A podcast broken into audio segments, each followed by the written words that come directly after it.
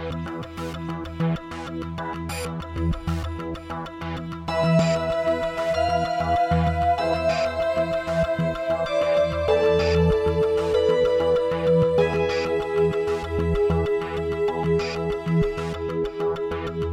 gang, welcome to episode 247 of the No Proscenium podcast, the voice of everything immersive. I'm your host, Noah Nelson, coming to you from the No Pro studio, the No Pro Everything, now here in Los Angeles, aka the kitchen table.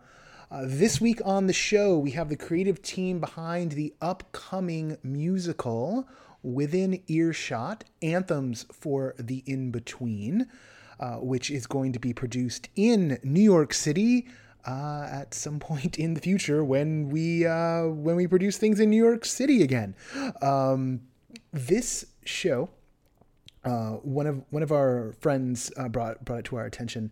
Uh, because this is an uh, immersive staged piece. It will be an immersive stage piece uh, set in a coffee house, and uh, th- this is one of those like puzzles the actual fun puzzles of immersive that I'm really interested in, which is how to take, you know, the the the Broadway form and and break it into something that is more like our world. And there have been a few over the past few years. Uh, K-pop comes to mind. There's other productions that play in this space. Uh, but there's a lot of room for exploration, a lot of room for growth, and for for challenging norms. And right now we're in this moment where there's a lot of challenging of norms, and indeed the creative team uh, has found themselves um, adapting to the current moment. And we're going to get into a lot of that. But today on the show, we've got uh, composer and lyricist Jackson Teeley. We've got writer Sarah Galante and director Dan Barron, and we're going to have a conversation about both what they they went in to do and about the moment we find ourselves in right now. And we're going to be tracking this production as it comes to fruition. So as they get something more stuff up online. Right now, there's a concept album which you can stream on Spotify or on Apple. We'll put the links in the show notes. Uh, but also, uh, as we move towards, uh, as they move towards uh, a physical production, uh, hopefully, you know, in the not too distant future. When will all this occur? Nobody knows. Um, and uh, no one knows a lot of things, but here's something I do know, which is you are definitely being here for us these days. Uh, and don't run away, just to do the Patreon bit because I've got some more stuff for you after this. Uh, you're definitely being here for us these days. Uh, this show is brought to you by listeners like you. Indeed, everything we do at No Proscenium, the website, the newsletters, all of it is funded. All of, all the consulting I do, uh, you know, for like people who don't have money, uh, all of the community organizing uh, that happens. This this all gets bankrolled by the folks who give to the Patreon, and folks are really stepping up right now, which feels good. Um, I'd, I'd like to say it feels great, but we're you know we're still thousands of dollars away from where we need to be to be fully sustainable. But right now in May, just just just in the past month we've had uh, we've had people step up in a big way. So I want to say thank you to our latest backers: Kelly Chow, Chris Cloud, Steve Colson, David Basuick, and Sarah Skaversky. Hopefully, I, I, didn't butcher your name there, Sarah. Also, uh, Heather Anderson and Sammy Henrik Hoppala. Uh, thank you all for jumping in. A couple of you jumped in just today. A bunch of you jumped in this past week. Um, here's what I know. I know a lot of people who listen to the show, like our core audience, you give already. And I really want to spread out like, you know, this this web we've got. So, here's what would help if you want to help some more. Don't give more. Get more people into the show get more people who are in the community who you know rely upon what we do. Maybe even they hate us. They hate that we exist. Who knows? Um, but um, they, they know if we go away, it's only going to be worse. So um, get them to give too. Uh, bug your friends. We're only looking for two and five dollars a month from everybody. And indeed, as I like to say, if everyone in our biggest channels did that, uh, we wouldn't have any problems. Actually, we'd be we'd be doing we'd be doing well enough that I could start thinking about paying people the people who help us out. And the people who help us out, uh, folks like Catherine, uh, who is beyond the backbone of what we do at No Proscenium. Folks like Will, Catherine Will, and I are doing this uh, Supernatural challenge right now because of Within Supernatural. We've been uh, using the, the app for about a week now. We've been keeping a diary on the website The folks like the people who review on the site, uh, all of them. Uh, and just to be honest, you know, we're very far away from the day when this stops being this weird half hobby, uh, which I treat like a full time job and uh, turns into something truly sustainable. But we need your help. Um, also, if anyone knows anybody who could sponsor in a real sense, we the doors are open for that. All right, that's enough of that. Here's something fun uh, that you should know about. Uh, there is another podcast that uh, you should check out in this time of ours. It's a limited series podcast. I believe it's only going to have eight episodes total. They just did a few interviews. It's called the 88 Names Podcast, and it's with Matt Ruff, who's the author of Lovecraft Country. Oh man, my words. Lovecraft Country. Something you think I'd be able to say with more. Oh my God. I'm, honestly, my words aren't working. I'll explain why in a minute. Um, Lovecraft Country, which is coming to HBO as a series, uh, which was produced by Jordan Peele and J.J. Abrams. And the trailer dropped today and looks amazing. Uh, that's an adaptation of Matt's book of the same name, Lovecraft Country. And he's got a new book, 88 Names. And this podcast dives into some of the themes behind the new book. He's got uh, Blake Collier, who's film critic and freelance journalist, helping him out on this show. And I'm a guest on the show. Uh, talking about immersive stuff, and we had a really great conversation. And uh, I listened back to the episode because we recorded it in the before times, and I wanted to remember what things were like and what I said, and was it embarrassing? Because now things are different. And you know what? It holds up. I'm quite proud of it. Uh, and it made me feel good about things. And then I came back home and things were awful. Um, so you should check it out. Uh, there's also a lot of other great guests on. Joanna Popper's a guest. Cory Doctorow of Boing Boing, who also, of course, uh, his debut novel was Down and Out in the Magic Kingdom, which is seminal. Um, all of just just just a really fantastic conversations, and uh, I I feel so lucky to be part of it. And uh, Troy Heard uh, hooked that up a long time ago, and so thank you, Troy. Um, it was it was a fantastic day when we got to do that, and it was a, it was very much in the way we're doing now, and that I was sitting here talking to people over the internet, and now that's all we do, and we still manage to have a great conversation. Uh, and indeed, we're having great conversations in this form. So, the 88 Names podcast, check it out wherever podcasts are found. So whether you listen to this on uh, Apple or on Stitcher or whatever, it's there. Now, back around to within earshot's anthems for the in between there is, as I mentioned, a concept album. Did I mention? I think I mentioned there's a concept album out for the musical. Uh, so the music has, has been, uh, not all of it, but a chunk of the music has been unleashed into the world. And you can find that on Spotify and you can find that on Apple. So if you want to, you could pause the podcast right now, go listen to the songs, get a sense of what the musical is, and then come on back and listen to this conversation we recorded just last night. Well, well, when I'm recording this right now. I mean, who knows? You could be listening to this a year from now. We still recorded it last night. Time is magic. Magic is time.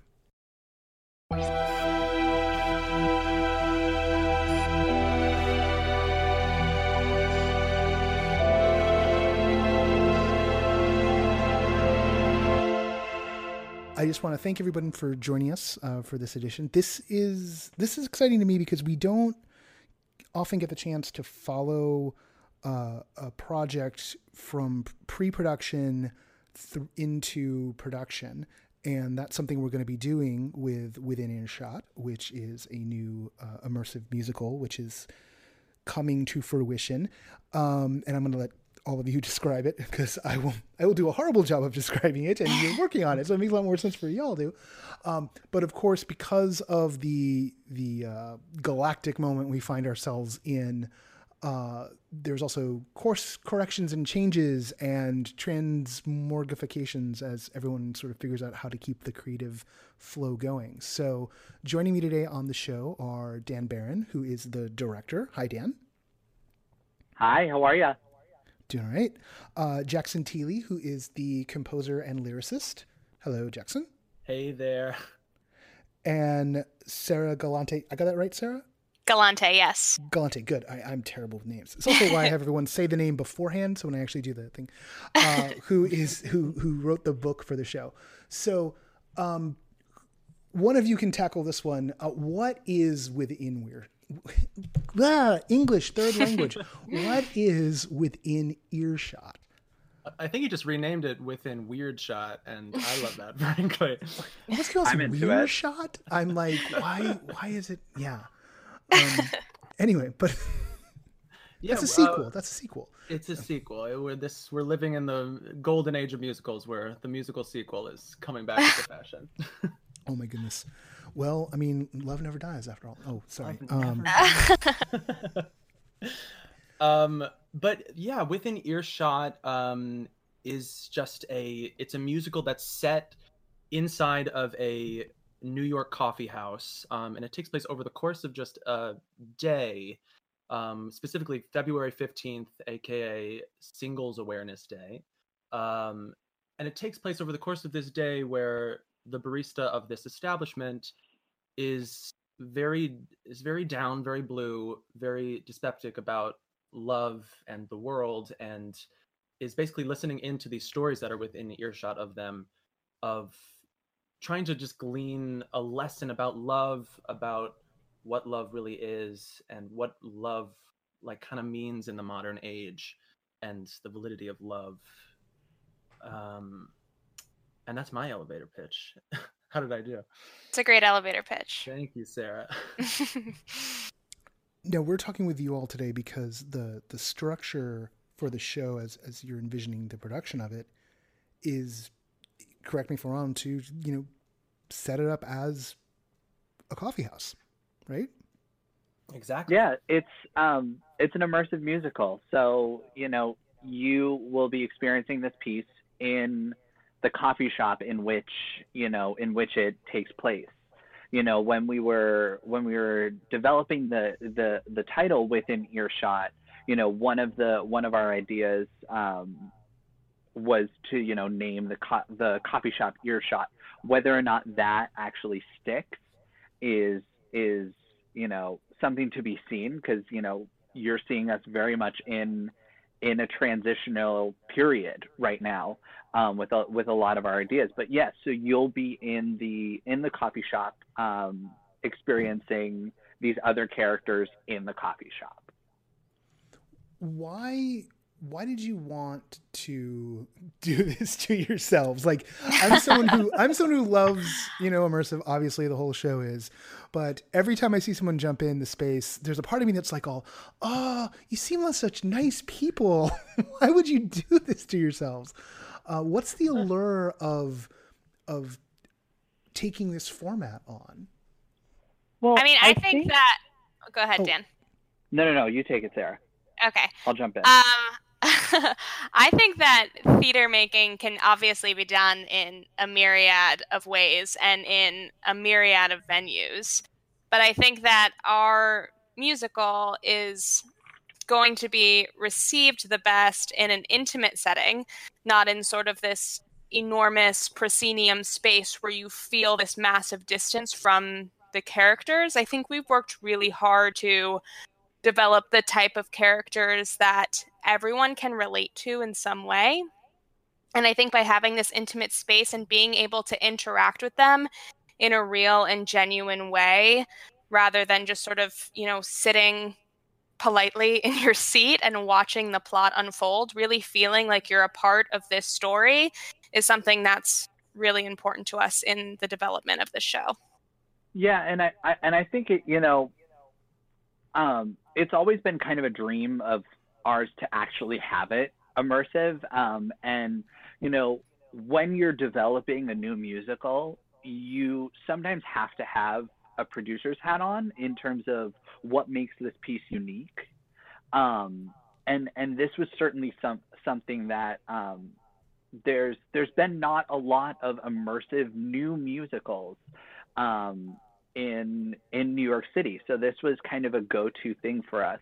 And I think talking about the piece um, as a whole, one of the core themes is, you know everyone is is in this in between space they're all um, they're all in search of connection you know connection takes many many a form whether it's brothers and sisters bonding whether it's you know you're looking for your your soulmate but everyone is looking for connection in this piece and there's something to be said about an audience member experiencing experiencing this piece not on a stage, but rather on the same plane as the actors experiencing it.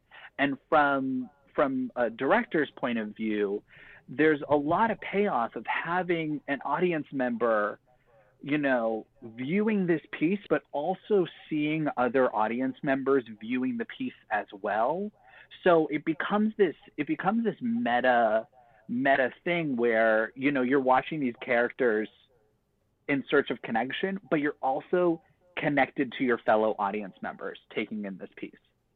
See, it's really good to hear you say that because I've I've seen some pieces of, you know, I wouldn't even call it like immersive theater, but I've seen pieces that have been adapted into uh, immersive light or done uh, in in kind of a, you know, in the round ish or sort of the worst one I call the sidelines construction, where it's like there's you're in a small room and there's an audience on one side and an audience on the other side, and then the actors are playing down down the middle like on a playing field.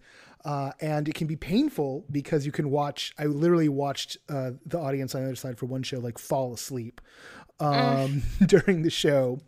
We didn't review that show, and then and then the peep because I was just like, this is a nightmare and the producers were like, "Where's our review? Where's our review?" And I just said, "Like, do you really want me to, to write the review where I said that people were falling asleep on the other side? Like, do you really want? Because that's what I'll do. I'll, I'll do that for you, you know. But like, think about it. they they they stopped asking for the review after that. Um, that is is a quintessential thing, right? Like you you've got to be conscious of the other people in the space, even if they don't have a, a lot of agency. I mean, you're you're in this you're in a moment right now where you're you're you're developing and modifying.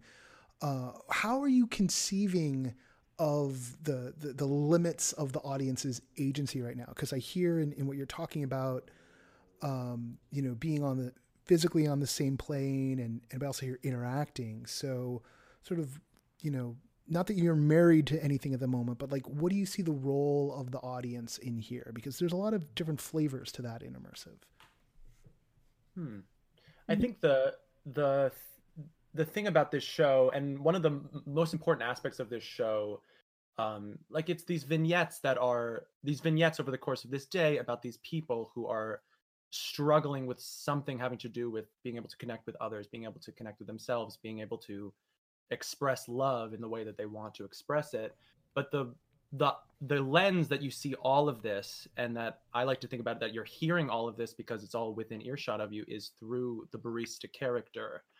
And the way and the barista and the audience in my head or in my dream of what this production looks like the barista and the audience are are like on the same team. Like and the barista is helping the audience sort of navigate where they look and how how, how they're supposed to be interacting with this show and especially like interacting in the space. And because we still you know it's going to evolve i'm sure. But right now we're very much thinking about the in how much the audience is interacting with the piece because when you think about a cafe it's not like it's not like this show is a house party or something that involves involves movement involves social interaction. The whole point of sort of setting this in a cafe is that and this part of the moral of the story is how we're together but separate. We're insular at our own tables yet we are so close that we can hear overhear all of these conversations. And there's a lot of room to to just do traditional theater of just people sitting at their tables sipping on coffee and sort of watching other stories unfold or you know like peeking in. But then there are opportunities to sort of let what the show is trying to tell you about connectivity influence how the audience behaves in the space. And i think that's part of what i'm excited to sort of develop um, when when we're allowed to be in spaces together um, Dan, is is that one of the ways you're thinking about the the relationship of the audience to the space to the performers, about sort of what the what what behaviors you know you're you're willing to play with there? Yeah, The I think you. Yeah, you go, Dan. Yeah, I, I, I mean, I think you know, obviously, what one of you know, my main my main roles is to is to take care of of, of the audience. So, um, and and I think that that yeah, the the the role of the the audience in this is we're towing this line between obviously you know traditional traditional musical theater where you're just watching, but does that relationship change when you're having an actor you know maybe you're sitting at a table and the table next to you is this is this scene where you know uh, someone is being broken up with? And and what does that how does that affect your um your as the audience member's point of view of the of the show? Are you going to be following that person more because you were much more in a vicinity of of that that character's kind of journey? So it's it, it's really fun for for me as a director to experiment with a piece like this um, where there's so so much um, that you can do in in you know a space that is designed for for this show which is like the most exciting thing Yeah, be be able to play in a custom space is probably like the most fun a director can have. Yeah, exactly. You know, I've done so many shows where I've, you know, gone to a theater and, you know, six months out I get, you know, my spec sheet of of what, you know, what the what the tracking looks like, what the, you know, stage, what the proscenium is, everything like that for my from a scenic designer. And then, you know, I I have to build a show that kind of fits in this box. And in this scenario, we're kind of flipping that on the on its head. And I I'm able to build a show with my you know with my amazing collaborators and then find a box that fits that, which is awesome. All of this is sort of in suspended animation, at least this part of it. But you did just release a concept album in the past couple of weeks. We sure did, and we're very, very excited and very excited and happy about it. um why why take that step right? Like for for because there's there's people who listen to the show who are like familiar with like the development process of musicals and and and of you know broadway and off broadway and everything. But there's also folks who maybe come more from the gaming side and they they have a concept of you know things like uh, early access. So I, I wonder if you could kind of like let us in on what the thought process of of this as part of the development of the show is. Well, something that we're with a show that is so there's a simplicity to, this show that I love because it lends itself to exactly what we've been talking about. It lends itself to this one location, to this ability to sort of story tell in out of the box ways. Um, so that simplicity is yeah is a treat, but also um things are dinging. Can you hear me? Oh yeah, no, we're fine. Oh, I don't hear perfect. anything. Sorry. Um That's all right. but um yeah the the simplic- the simplicity of the show um is something that's really important to it but something that also helps highlight that is the sort of power behind the music um, that has been created for this piece and the music to me feels like an enormous selling point of what the ultimate piece is. It is something where all of these facets of something immersive and something that you can you know go and have a cup of coffee and then watch the show it all sort of at the end of the day it's like and then you get to listen to these very anthemic um pieces that i hope move people. And my experience is that i've you know seen people get very moved in different ways by this music which is obviously as the writer of it, it really thrills me. And our thought process behind releasing some of the music was sort of ramping up that excitement as something to market the piece because ultimately I think it's going to be an integral part throughout the entire life of this thing.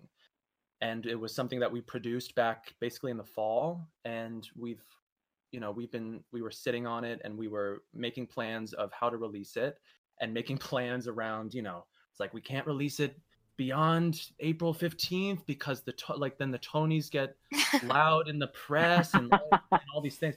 And then obviously all of this happened and it basically changed it changed all of our lives and it changed our plans for the show and this album but it was sort of it was kind of a pleasant it was a pleasant surprise finding ourselves in this situation and then realizing that we had already done content that was able to be released digitally which is the thing that we're seeing all artists around the world and in all of our communities um, striving to do is continue to create and you know share via the digital realm. And i think that's it was it was just a, a good confluence of timing um and also like the ability to use use the music and um you know the first week of proceeds for the album went to the actors fund which has been doing amazing work trying to keep everyone on their feet and help and just being able to even help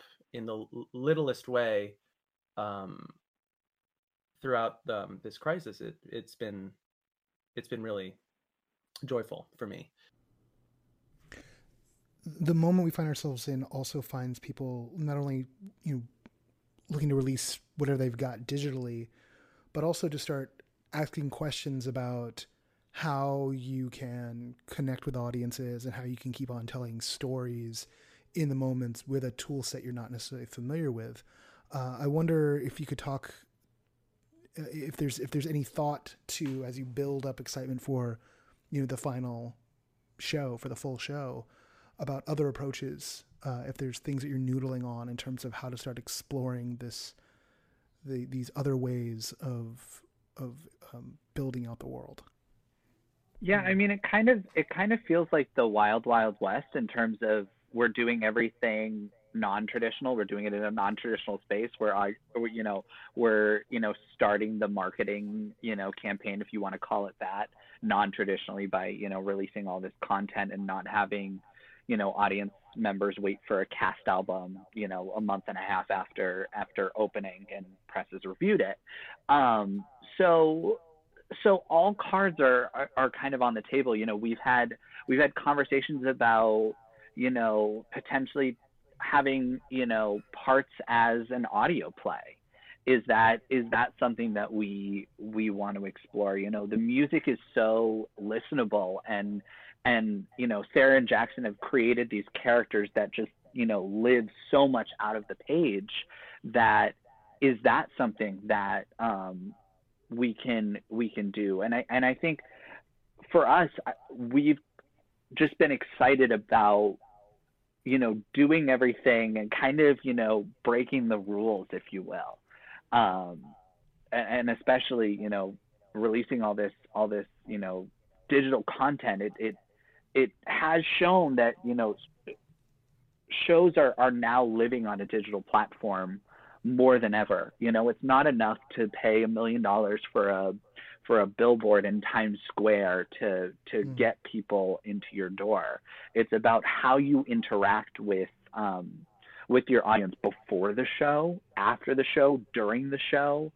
So so yeah, every every kind of digital element um, of the show will be will be kind of taking taking its place in the next um, you know few months as we start you know this phase, if you will, of of brand recognition um, of the of the piece and kind of starting to build this arsenal of of people that know know the piece because you know when tickets go on sale they'll be the first ones um, hopefully fingers crossed um, to to get a ticket and and start you know the word of mouth which is how you know these new musicals become hits if you will um, is still is still by word of mouth Now to get that word of mouth, you still have to pursue, you know, different different ways of getting of getting butts in the seats, and it's all digital now. Sarah, as as the writer of the book, how does your role kind of modify or, or, or, a change in in a space where you know traditionally you know you, you you'd, write the book and like that's what the writer needed to do. And now there's well is it going to be audio drama or are there others others extension of the characters? Um how how's your role changing? And is that is that a challenge you're relishing or or the opposite Yeah, it's definitely a challenge um, that I think we're all taking day by day. I mean, I'm really lucky to have the opportunity to work with with my writing partner Jackson, not only because I think he's very talented, but because we've been close friends for a long time. Um, so collaborating on that front, both in terms of creating this show and with coming up for ideas of what it's going to be, feels easy because our collaboration feels easy. Um, in terms of it shifting to something like you know an audio play or a musical that's presented via podcast segment sort of like what they did with the 36 questions musical um yeah it would definitely be a challenge. It's not something that i've gotten into depth too much. Um, i haven't started rewriting it for just an audio experience. Um, but as a writer it's always exciting to take on new challenges. And I think that the development of this piece, I mean, Jackson and I have been working on this piece for two years. Um, so it has shifted immensely throughout that time. I mean, it almost feels like it's a new musical than it was two years ago. Um, so I would be excited to sort of tackle that and take that on, um, you know, as the time comes. It's hard for me to to you know make plans and move forward when it's when it feels like, you know, I'm sort of living in Groundhog Day and I wake up every day and I'm like, oh, this is still happening. And, yeah. you know, it's hard to, am I supposed to be losing hope for live performance? You know, there's just, I think I was talking to a friend about this, but I think as a society, we're so used to getting an immediate answer to all of our questions all the time. We can just like look it up on our phone and know what's going to happen or know what the answer is. And that's just not the case here. Um, and certainly not in New York City, obviously, where it's sort of the epicenter of this crisis. Um, and so it's hard, it's definitely hard to, you know, plan in any real way when we just have no idea how long this is going on and how to make the right decision here in terms of this piece. Yeah. I mean, I, you're not alone in that moment. I mean, having conversations with so many creative folks and and even in our, our own planning about, you know, the kind of events that we're looking to do uh, and we're looking to do right beforehand, um, just trying to figure out not even like what the new normal is going to be or is this the new normal? But just you know i was in a i did like a i sat in on like an online seminar that was aimed at theater company owners who were dealing with donors. And there was a most of it was like not really for me but there was a section right at the beginning that was really dialed in. And the person presenting it was talking about how you know the moment we're in right now is not the new normal, it's the raw now. And we're all just trying to figure out how to survive because things are changing and we're constantly adapting because every day there's new information.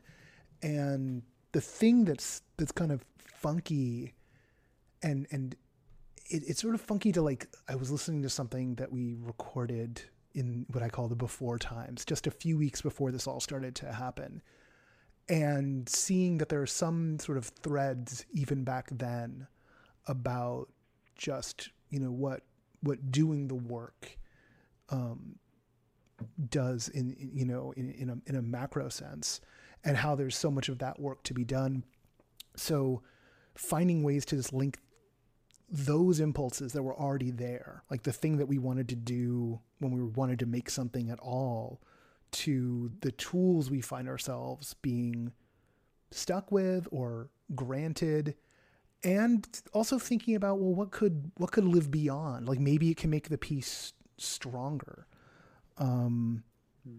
or or needing to focus in on the stuff that's essential which is the characters the stories the relationships particularly for intimate work and that is the i mean especially when like people have asked me that question that you asked a little while ago like uh, several people have of like why did you release this now?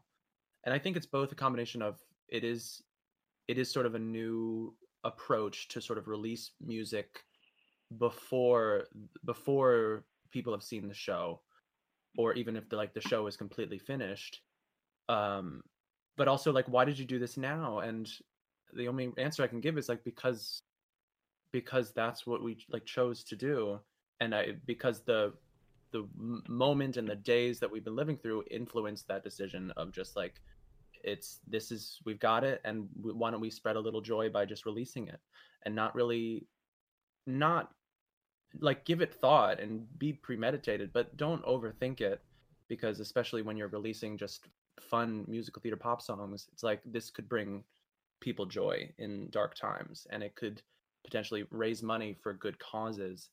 And i think this the influence that this moment in time is having on all of us but also just having on artists and people who who have a second language of how they communicate which is through their art it's you can yeah, you just have to sort of let the, the the the crisis let the sadness let whatever is coming through you just sort of influence what you do next because none of us know what is coming next. The only control you have over is like what you can make, what you can put out into the world, and hopefully how you can help a little bit.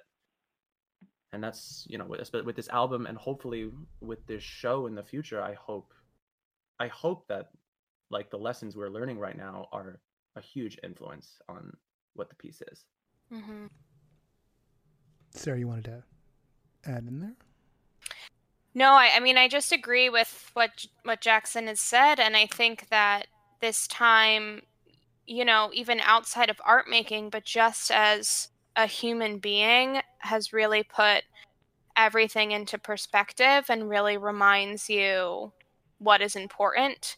And I think that the things that we're going to learn about this show and when we really dive into rewrites and further development on this piece. Like it's going to be impossible for our writing and our creating to not be impacted by what we're living through right now. It's yeah. just not possible. Um, and you know the importance of connection and intimacy and kindness and caring for one another i think are all things that are seen in the piece already but are things that I personally have found are the most important aspects of my life. And as an artist, you know, a freelance artist living in New York, who before this was working seven days a week, nonstop, all the time, it was really, really easy for me to forget that. And I think that, you know, as horrific as this time has been, it's also been really, really eye opening and helped me sort of recenter myself and remember what's important. Yeah. I, I feel like the stakes have just been universally raised mm. Uh, in like every vector of our society and culture. And I mean, for me, a lot of this has been about coming back to the simple things and the core things, um, and and the fundamental stuff and that's been you know weirdly nice in some ways to kind of like find myself grounded in a, in, in a way I wasn't before but just knowing like across the board that you know everyone is having to reckon with this moment and kind of are, are being collectively tested uh, and, and what that's revealing about what's what's what we need, not just what we want, but what we need. And it's good to know that that um, you, you know that the the show, you know, that you, you want to examine what you've already set into motion in the light of this. Definitely, yeah. Dan, I'm wondering, um, as as someone as a, as the director, as someone who works in space, uh, I mean, we all work in space. How daft did that? How daft did that just I'm sound? an astronaut, actually. You're an astronaut. Oh, even better. Major major uh, ground control. Um, I work in space. how how I mean, are you?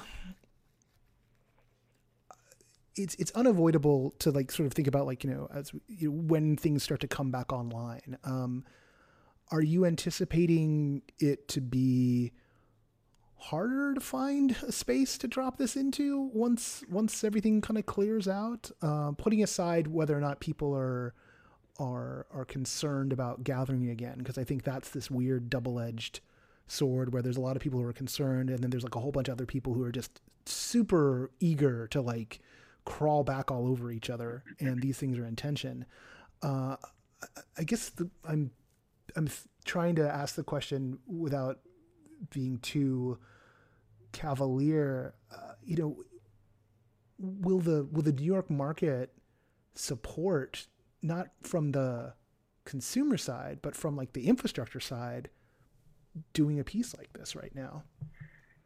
Yeah, Or I mean, when things um, come back online, I guess not right now. yeah, we've had- Duh. Right. So we we've had conversations already about you know the planning for you know what what's happening in the next you know few months, what's happening in the next you know year, and you know once you know once it's safe for us to to go you know on outside and and back to New York City as as you know Jackson and I are up in Massachusetts.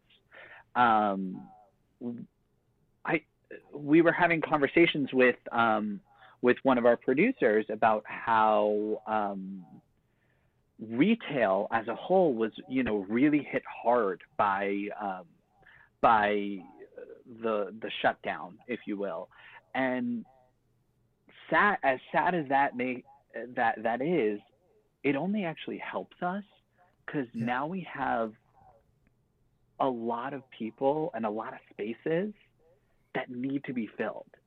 So, you know, before this, we may have had our pick of, you know, maybe a dozen spaces that really worked, but now with with you know the New York market as it is, we're we're you know cautiously optimistic about finding, you know, I, I keep on calling it the box, but you know that space that um, you know really really fits the show, and you know it is a conversation with um, with you know the design team of of you know how many people are we gonna want you know Mm. is it going to be more approachable if it's 99 seats versus you know 299 is that is that a you know a, a good approach to start you know smaller as as we're still kind of digging ourselves out of this hole that that we're kind of all in right now? So I, I think it's I think it's about finding finding that happy medium with a space that you know potentially can start smaller and and hopefully this thing you know gains gains traction and and potentially we can expand which would be which would be amazing. Um, but never ever expanding to a point where you lose the intimacy of the of the space. So uh, uh, so yeah we're we're as a team i think cautious cautiously optimistic about uh, actually finding a space in the city which um, talking from a real estate perspective in New York City, I think you would think I was crazy to say that I was optimistic. No, but I mean, that's the weird thing about this moment is that so much has been turned upside down, and you know, when things get going again, you know, there's there's a real way. I always think about how in London there's theater delicatessen, which you know goes into unused or spaces that are in transition, and does runs of shows in there. Gets Exactly. artists to come in and, and programs it in, and then you know then the then the buildings get sold and like the you know moves on to the to the next and that we may find ourselves in particularly in the larger cities in a place where there's a, suddenly a lot more retail spaces that were open um, and just needs to get you know b- blood flowing again uh, through the veins of the city. And that there's an advantage for the intimate immersive work that you know a 500 seat broadway theater a 1000 seat theater isn't the same prospect as oh we're going to go out tonight and there's going to be 45 people there's going to be 99, pe- 99 people. Um, it's just there may be a, a, this slow ramping up uh, and that might even come from a regulatory standpoint like there may literally just be like you can't have a gathering larger than x I mean, I know that's that's what they're doing in other parts of the world, sane parts of the world.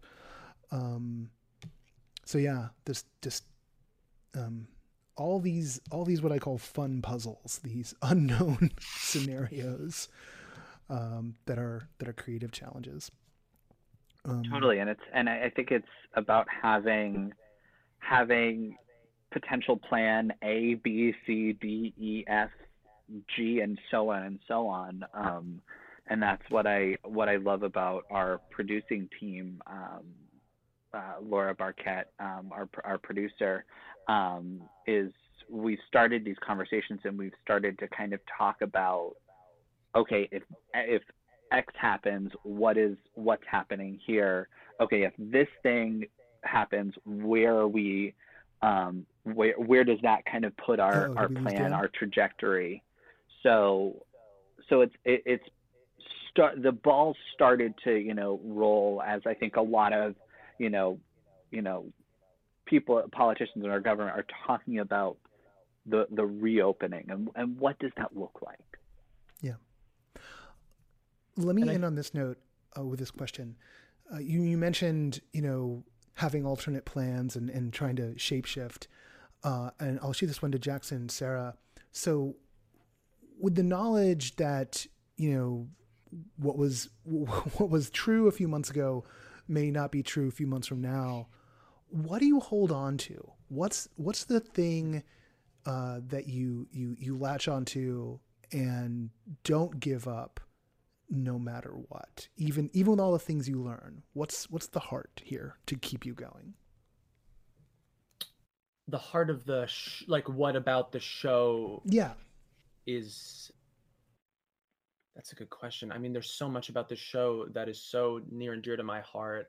And a lot of it has to do with what has always sort of like some some some aspects of the show have just come out of my own irritation with with not just like the theater business but just like the business of of like any media like movies tv um, of it has to do with like representation and in my head like in my head seeing groups of people represented properly and joyfully and in my head on the stage has always been something that really makes my heart sing and it's something that has influenced a lot of the new music that has gone into this show. And and but like you know if there came a day where it was like we need to like i this is not going to happen because i'm just going to say that it's not and hopefully that'll that'll that'll come into fruition. But if there like came a day where there's like yeah theater is not gonna we can't do theater for the next for for years. What are you what what do we what do we make? How do we adapt the show there's plenty of ways i we could adapt the show into something else. It could be in like in a, a strictly audio experience. It could be a you know an at-home visual experience.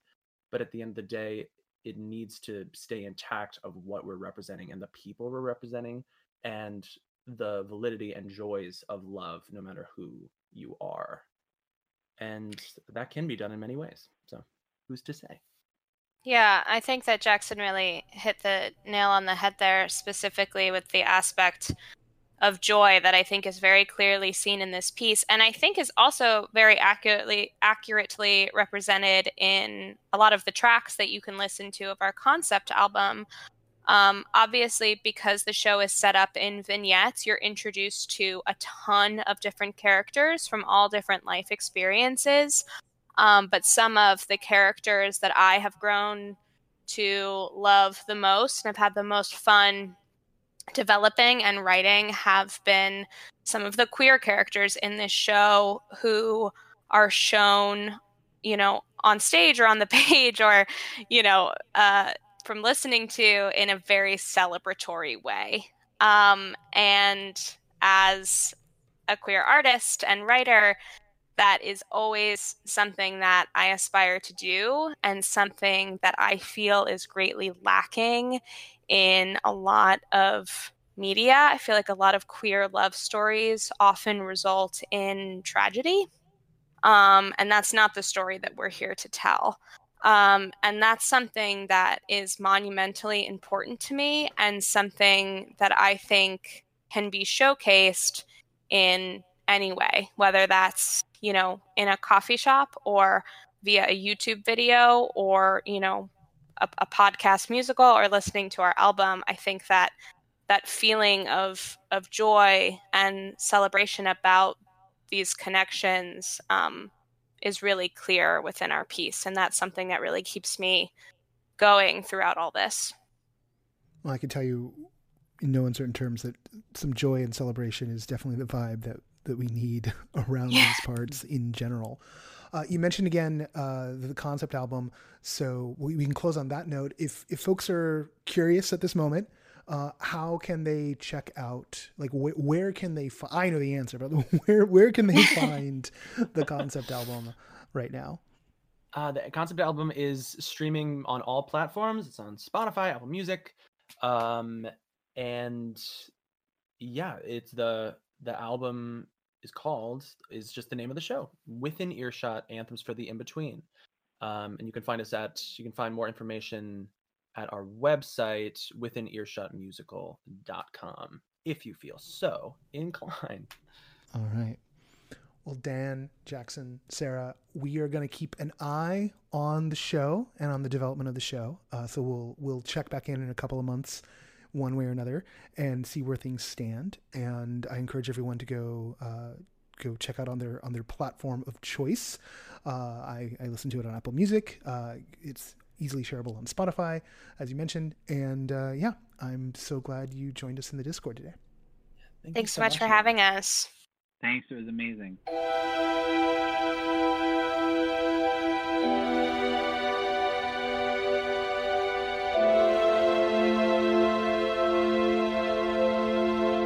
Once again, I want to thank Jackson, Sarah, and Dan for being our guests on the show today. Check out the show notes to find links to everything we've talked about today. That's it. That's the show. Uh, I'm a little wild and fried right now, uh, not because of uh, the supernatural workouts, which have uh, which we've gone in depth on that. So if you want to know what's going on there, uh, check that out. We'll also be talking about that, pretty sure, on uh, the Team Speak over on the the uh, the Patreon only podcast uh, later this week, next week, early next week, early next week. I, I've got a. There have been construction dudes at the apartment all week long. They're doing cosmetic stuff on the building because the, the owner and the building manager decided they wanted to paint during the pandemic because, you know, those both start with P. I don't know. Um, I'm exhausted because it means I'm not getting uh, my recommended 19 hours of sleep a day because I am a teenager at heart and in practice. Um, no, uh, no, I'm just I'm exhausted because they're waking me up like an hour earlier than I normally wake up. Um, and it's not like I can sleep earlier. It just it, I, I, don't work that way.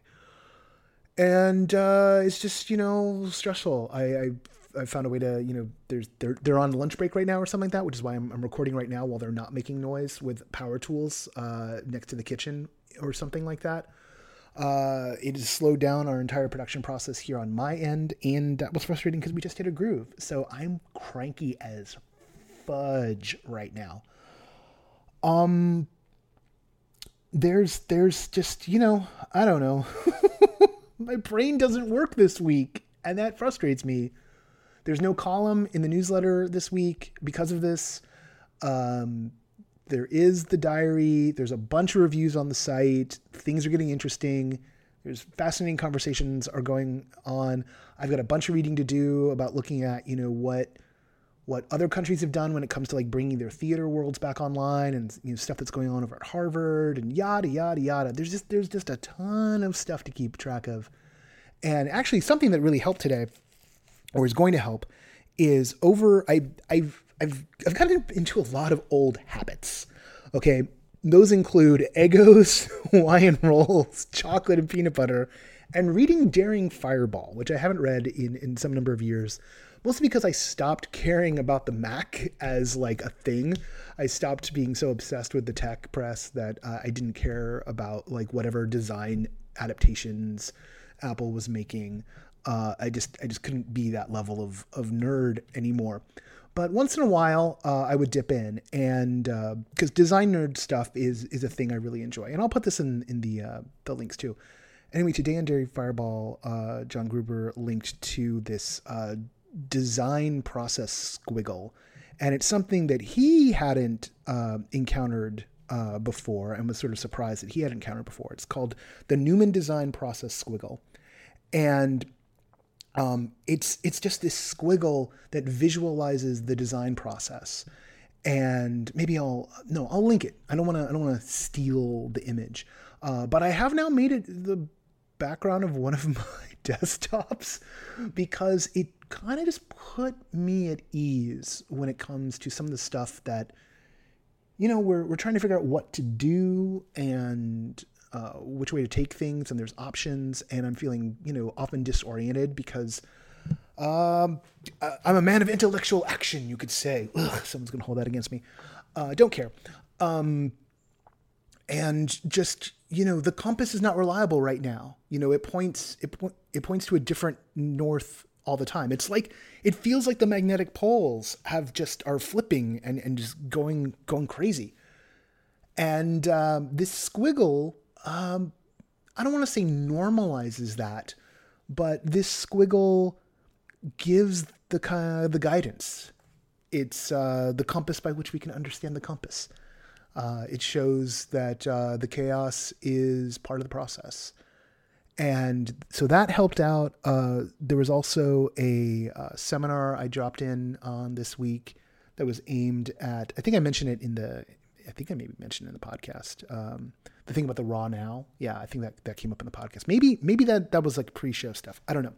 I do not listen back to the episodes uh, before i put them out. I think we all know this by now. Anyway uh, i was in this seminar in case i didn't go over it. I was in this seminar uh, uh that was set up for um, was aimed at theater companies trying to figure out how to deal with their donors in this period of time. And it was uh, set up by uh, la stage alliance. And the guy they had talking he he presented this this really useful rubric, which was one: this is not the new normal. Uh, the new normal comes after this. Uh, what we're in right now is the raw now, and surviving's good enough. And there's just a lot of you know processing information and reorienting and you know figuring out what you need to do to make it.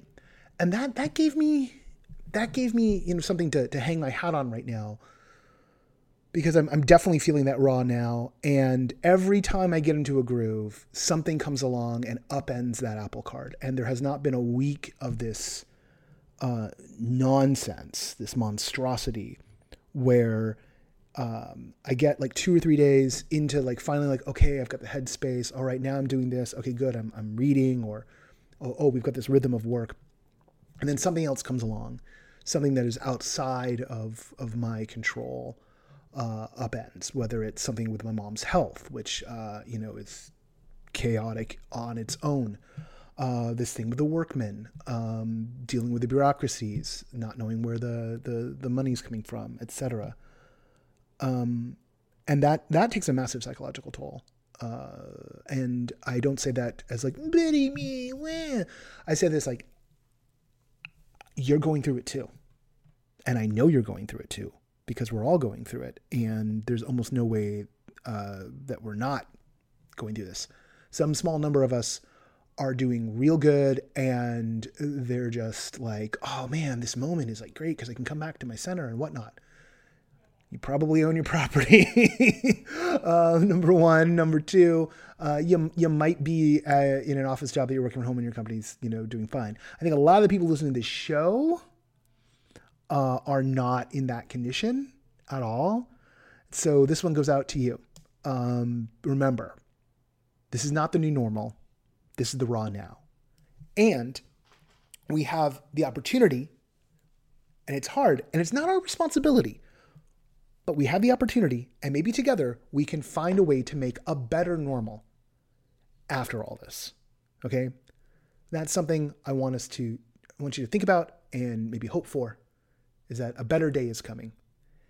And uh, what we have to do to get to that better day and how we're going to get to that better day, I don't know. Um, but thinking back to the, the process, the, the, the design squiggle, we're not supposed to know. If we knew, then we could feel guilty about not doing the thing. So don't feel guilty that you're not doing the thing because we don't know what the thing is yet. I there's some that's some honest maniacal laughter there. It's like we don't know. We've got to try out a lot of different things. So uh, there's a lot of chaos in the moment, and I know we want to get to that design, and I know we want to get to building. I mean, I am I'm definitely that person. As I often say, just give me something to hit. I don't I don't mean literally hit, but just like give me a target. Like tell me what point me in the right direction, um, and I will I will go do the thing. Let me do the thing.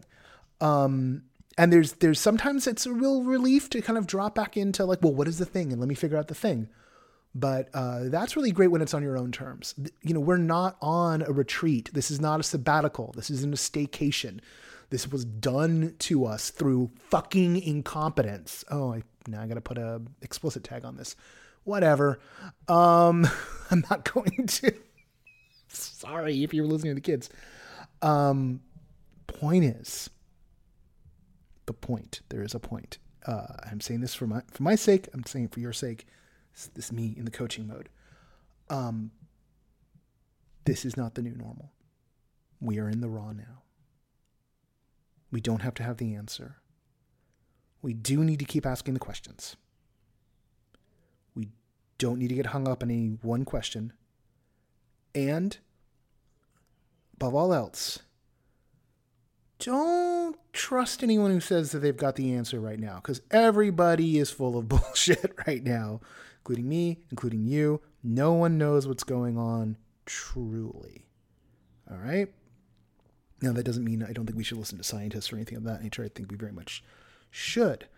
But science is about having hypotheses, hypotheses, looking for evidence, testing those hypotheses through experimentation, and then adapting your theories based on the evidence, not on adapting the evidence based on your theories. Okay? So, keep to the process. Know that it's messy right now. Let it be messy. Know that others are out there looking for answers as well. And it's okay to not know. And it's really good to get together with other people who don't know, admit that you don't know, and then start finding better questions. Okay? And we're going to be doing some of that in the future. Um, as soon as it's calm enough around here for me to have a thought that lasts longer than two minutes, we will get some AMAs going. Uh, we are looking at doing some convenings uh, in the next, uh, maybe not, maybe not the month of May, but we're looking a little ahead and saying like, well, when can we start bringing people together? Uh, and there will be some stuff, uh, some stuff that's you know semi-public, uh, where we're going to do some convenings uh, as we go. So um, before we do anything that's public, it's a long road, and uh, I'm I'm glad you're here on it with me. Um, that's definitely true for the team and for everyone who's stuck around, and particularly if you're listening at this point. Um, seriously, Thank you. Means a lot. Let me know you heard this. Feels weird sometimes talking to a microphone um, and not hearing anyone on the other side. All right. Until next time, I'll catch you on the flip. Oh wait. we gotta we gotta do the the things. Sorry. No sign off there. Something else I forgot to do earlier. Uh, the sustaining backers of No Proscenium are Mark Baltazar, Jan Budman, Paul F., Lonnie Hansen, Ari Hurston, Sam Kidkin, Sidney Guillory, Jeremy Charles Hahn, and Brittany. The music for No Proscenium is by Chris Porter of the Speakeasy Society. The Speakeasy Society. I really can't talk these days. It's driving me nuts. Um, you know, it's a whole other story. Until next time, I'll catch you on the flip.